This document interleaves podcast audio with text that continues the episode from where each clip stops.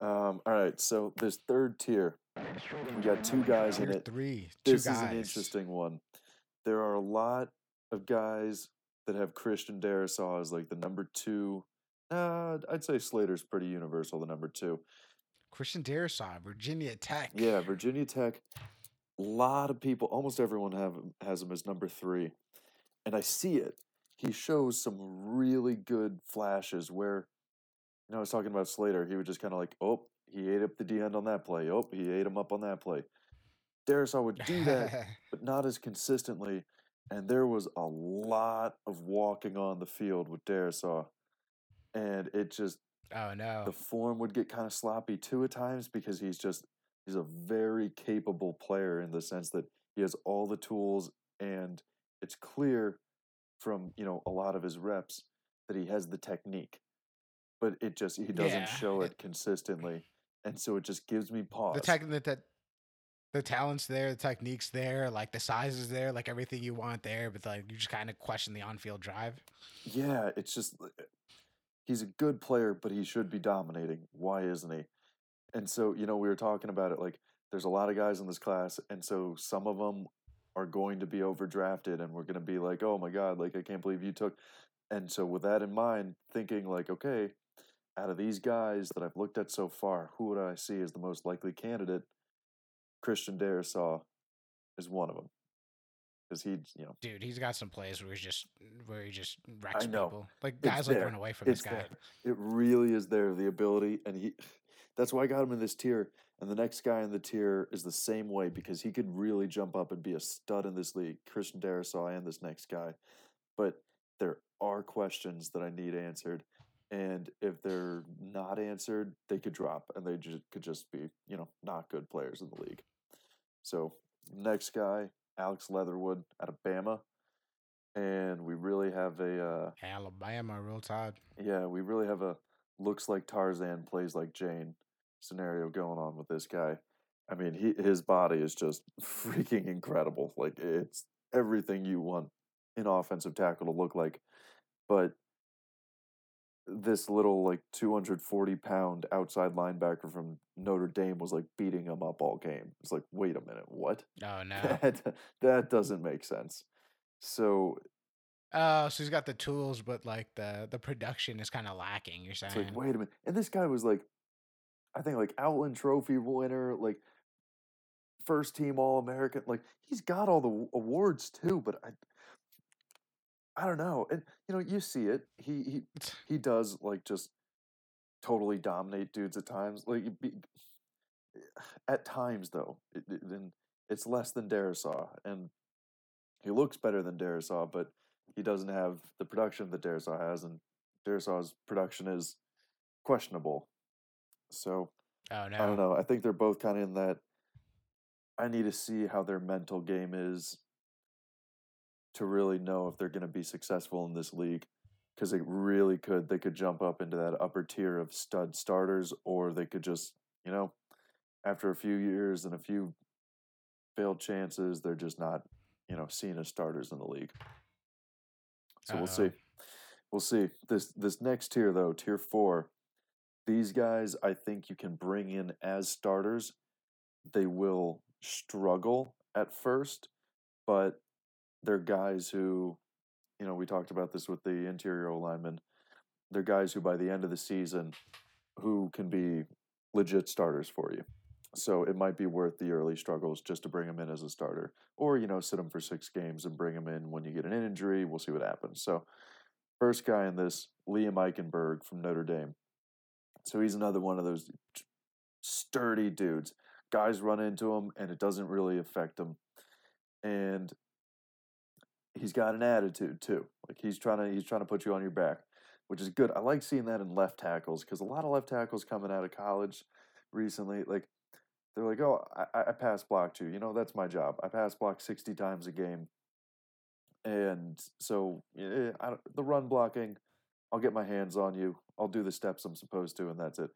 Eichenberg, he'll go after you. Like he, he's trying to put guys in the dirt, but similar to Wyatt Davis, the guard from uh, Ohio State, State, kind of lean and get over his skis sometimes, and that can kind of you know doesn't hurt him too much in the run game, but that's probably just because it's college. And once he has his hands on a guy in the run game, that guy, you know, he's a big guy.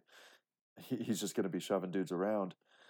But it definitely hurts him in the pass game where he'll lean and kind of get stuck and his feet will stop and those counter moves will just kind of leave him in the dust. And maybe even in, on a speed rush, he expects the contact. I saw this a few times. He expects the contact to happen at a certain point, but the guy's doing a speed rush as opposed to, uh, you know, just like a normal outside rush. And he'll kind of miss a little bit and you'll see him like bent over and the guy just run right by him because his feet stop and he's leaning over. So that's the one thing that, that I think can be a coaching thing, which is why I think you can bring him in as a starter as long as you're constantly kind of saying, hey, hey, you know, wait for the contact. Don't don't get over eager just to hit the guy. Like patience will be all right. You have the ability. Like don't you don't need to compensate for anything. I think that's what he's got to hear. Uh, nice. Next guy down, Jackson Carman, left tackle out of Clemson, protecting our boy Trevor. You know, he, he did all right at it. Uh, Decent. He's he's another guy that's got some attitude and he wants to he wants to hit you for sure. You know, like seeing it out of a left Six tackle. five, three thirty five. Big dude. But even at that, you know, even with the attitude and with the size, I kind of question his punch. And he's like, he's good at a lot of stuff. And he really gets by because he's good at a lot of stuff. But that punch is what he's going to need to stop NFL linemen.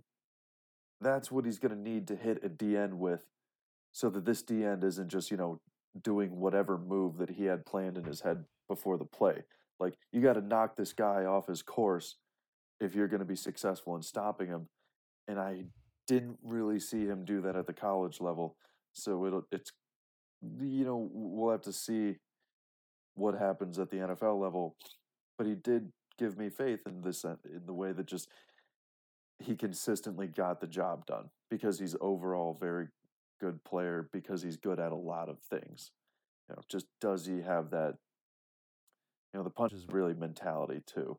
You know, there, there's certain guys that just know when to shoot their hands and have no problem shooting them as hard as they want and are able to aim it directly at that DN shoulder. And it doesn't seem like he naturally has that, but another thing that could be coached. Um, oh man. Yeah. Got something on him? No, no, no. That's just uh, that's just it. when a guy's that big, you know. Like I don't know. We'll see. We'll see. Yeah, and it may be that he's been huge and hasn't had to rely on a punch, and now he will, and now he'll get coached up, and that's why I think you can bring him in as a guy that could be a potential starter for you at least by the end of his rookie year. It is a question though. Um, next guy down, Jalen Mayfield out of Michigan. Go Maize and Blue. We uh Yeah. the the I didn't even know they had a football team. we, you don't need to talk about it. They're they're, they're not great. They uh they just re-signed their coach though, so things are looking up.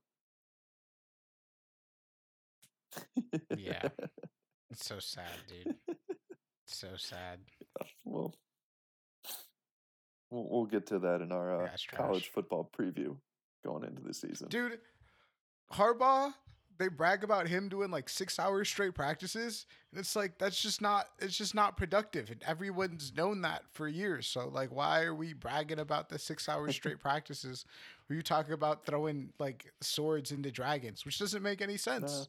Like, not, like nothing about this, like nothing makes sense. I'm embarrassed as a fellow khaki wearer to, to have this man as a, as, as a part of the khaki wearing circle, dude. Because there's, there's probably two of us in the circle right now, but I, I just I wish I was alone in this.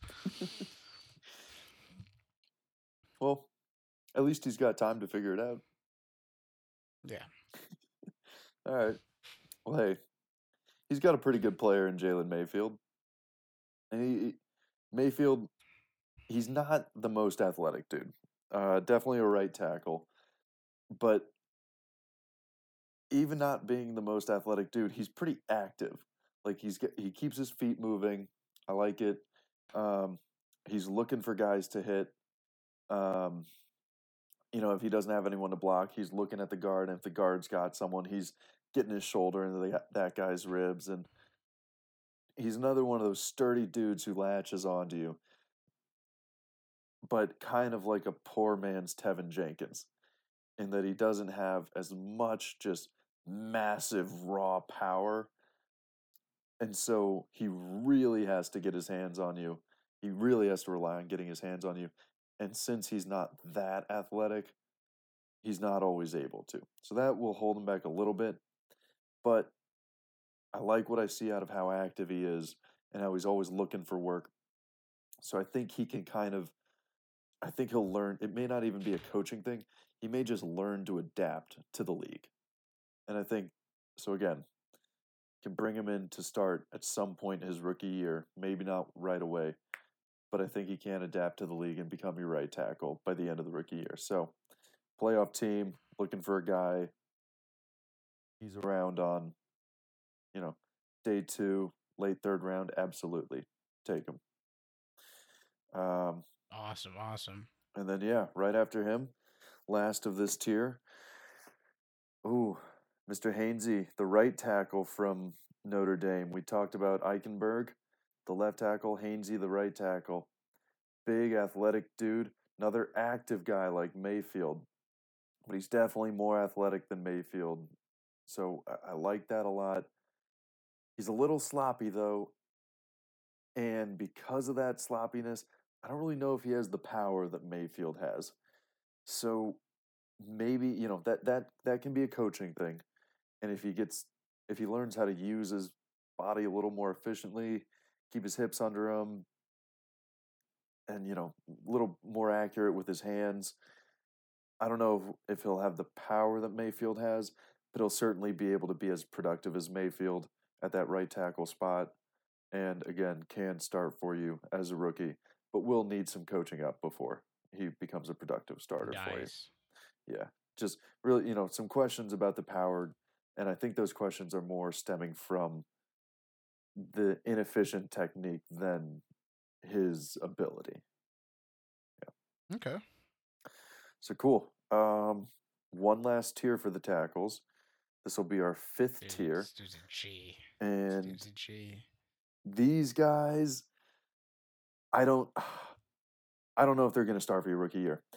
You can, if you got an old tackle. I mean, we've We've been through like 15 dudes, so yeah. So you know, it makes sense. So many. There's so many. There's so many guys. There are guys in the league already too. So no, it, it, it definitely makes sense. So far in the first four tiers, we had let's see, six, eight, 12 tackles. So there, I'd say 12 tackles who could start as rookies from this class. With the question marks being Darrisaw and Leatherwood, I still think they can start as rookies, but they're going to be up and down, and you know just their future is TBD. But they definitely have the ability to start as rookies. This last tier, Dillon Radunz out of North Dakota State and Brady Christensen out of BYU. Like the Rams. You know, Whitworth, oh shoot, they may have just signed him to a two year extension, actually. Whitworth, he's got to retire at some point. So if you wanted to get one of these guys to bring in learn behind him. They each have some deficiencies that I think definitely need addressing and worked on before they can be starters. But I definitely see the potential in both of them to be starters at some point. Um, maybe just not as rookies. So, all right, Radunz out of North Dakota State. He's athletic. Very clear from looking at him. You know, he, he just he's he's a little slim, um, but like you know, it's not like he's slim and slow. He, he's got the quickness for his size, but he just doesn't have the power. And he's going against those D1 AA guys. I know they're still good players, but he should be able to control those guys with his punch if he's going to step in and start for an NFL team next year and consistently. You know, he's big and athletic, so he got to the block, he made the block, but he didn't control the man. And that is really going to hold him back. And I just didn't really see any evidence of him doing that even at the lower level of competition. So, got to get stronger. Um, maybe there's some stuff a coach can work on you with, but I think that's just going to take a lot of adapting to the NFL game and time in the weight room. Uh, we go to Brady Christensen, BYU, protecting this man, Dude, Zach hold Wilson. on. Dillon, Dillon Radunz, What's hold up? on. Dillon Radunz basketball, football, shot putter. Athletic dude. The guy's no just joke. a born winner, man. Yeah, yeah. 14, 14 sacks in high school, three-time FCS champion. How good is North Dakota State? This is absurd. What do you mean three-time FCS champion? I think these guys would probably beat Bama. They'd probably be favored by like 14 or 15. Oh points. yeah, definitely, Definitely. I wouldn't be surprised. That's why they all turned down Bama for North Dakota State. I mean, yeah, Carson Wentz is better than than how many QBs does Bama have in the league? Uh, Like, wait a what, like minute. I'm sorry. Did Jalen Hurts not AJ go to Alabama? Did Jalen Hurts not just no, steal no, Carson he's- Wentz's job? He's in? Oklahoma. Yeah, He's an Oklahoma quarterback. yeah. One year at Oklahoma, Bama only has one QB in the two or three years, is Tua. two or three years. Oklahoma's has three. let's let's not act like that Bama quarterback Kyler just Murray, steal Carson Wentz's job. Baker He Mayfield. didn't just steal Jalen it. Hurts. He got this man get it done. traded. I mean, yeah, I Roll guess. Tide. Uh, yeah. Buffaloes. I don't know what did they got. Like a. It kind of looks like a buffalo. The North Dakota State mascot. All right, but anyway, And they're playing a dome. Well, They're yeah, they like do. The, one of the like the few college teams that play in a dome. They do. It's interesting. All right. Brady Christensen Brady Christensen. blocking the backside of Zach Wilson. He Pause. is a solid player. I'm Um, gonna have to edit that one out, man. Not supposed to say that I'm for the- like the past I'm ten at the years or blind something side. like that. I'm at the blind side. From Bountiful, Utah, Brady Christensen. I'm just gonna leave it in. You know what? Forget it, dude. uncut, the most uncut raw sports podcast there is.